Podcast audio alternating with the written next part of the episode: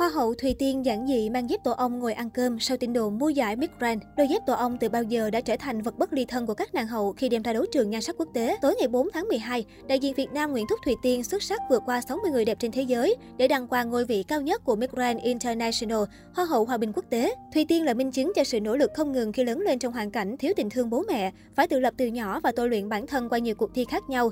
Có thể nói, trái ngọt sau danh hiệu Miss Grand sẽ là cánh cửa giúp cô nàng thăng tiến trong sự nghiệp tương lai. Ngoài những lời tán thưởng về nhan sắc và học thức của tân hoa hậu, chỉ sau vài phút đăng quang, Thùy Tiên bất ngờ bị đào lại scandal giật nợ 1,5 tỷ và tin đồn vung tiền mua giải. Thậm chí nhiều người còn cho rằng chiến thắng đại diện Việt Nam thực chất đã trải hoa hồng từ sớm, không bận tâm đến những xì xào dư luận. Hiện người đẹp sinh năm 1998 đang bắt đầu lịch trình bận rộn và đồng hành với tổ chức Miss Grand tại Thái Lan. Mới đây, cư dân mạng vô cùng thích thú trước khoảnh khắc giản dị nhưng không kém phần đáng yêu của Thùy Tiên ở hậu trường. Trong ảnh, Thùy Tiên xuất hiện với diện mạo lộng lẫy khi đeo vương miện chế tác từ vàng rồng kèm đá quý, trị giá 12 tỷ đồng, mặc trang phục lấp lánh và make up rất nổi bật.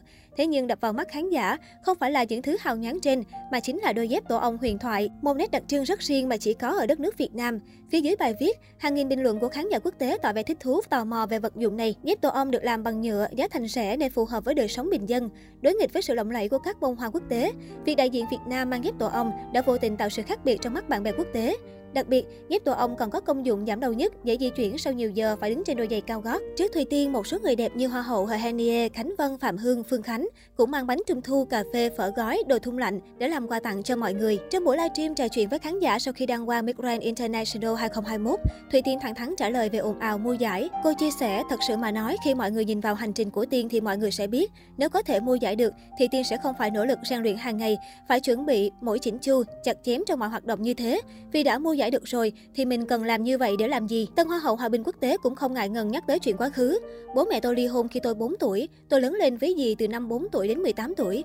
Tôi nghĩ đây là sự kiện lớn trong câu chuyện cuộc đời mình, khiến tôi trở thành con người như hôm nay, một cô gái mạnh mẽ, năng động, hòa đồng và tốt bụng với mọi người. Hành trình sắc đẹp với tôi không hề dễ dàng. Tôi bắt đầu thi nhan sắc từ năm 18 tuổi, từng lọt top 5 Hoa hậu Việt Nam 2018. May mắn là tôi đã có cơ hội tham gia Hoa hậu Hòa bình quốc tế 2021.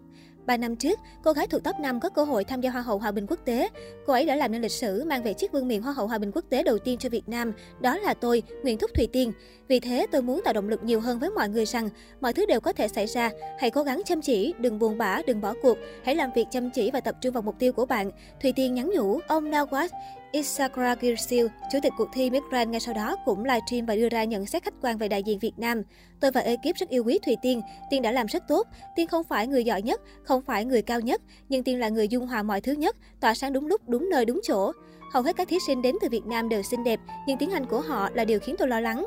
Nó có thể ảnh hưởng đến công việc và giao tiếp. Thế nhưng cô gái này, Thùy Tiên, xinh đẹp và thông thạo tiếng Anh, dễ làm việc, sẵn sàng làm việc và cô ấy thật sự xinh đẹp, Nào Khoát chia sẻ. Về Á hậu một người Ecuador, ông Nawaz cũng đánh giá cao, song cho rằng tổng thể không bằng Thùy Tiên. Việt Nam xứng đáng với vương miện hơn. Nếu không chọn Việt Nam thì tôi sẽ phải hối hận, Chủ tịch Migrant International cho biết.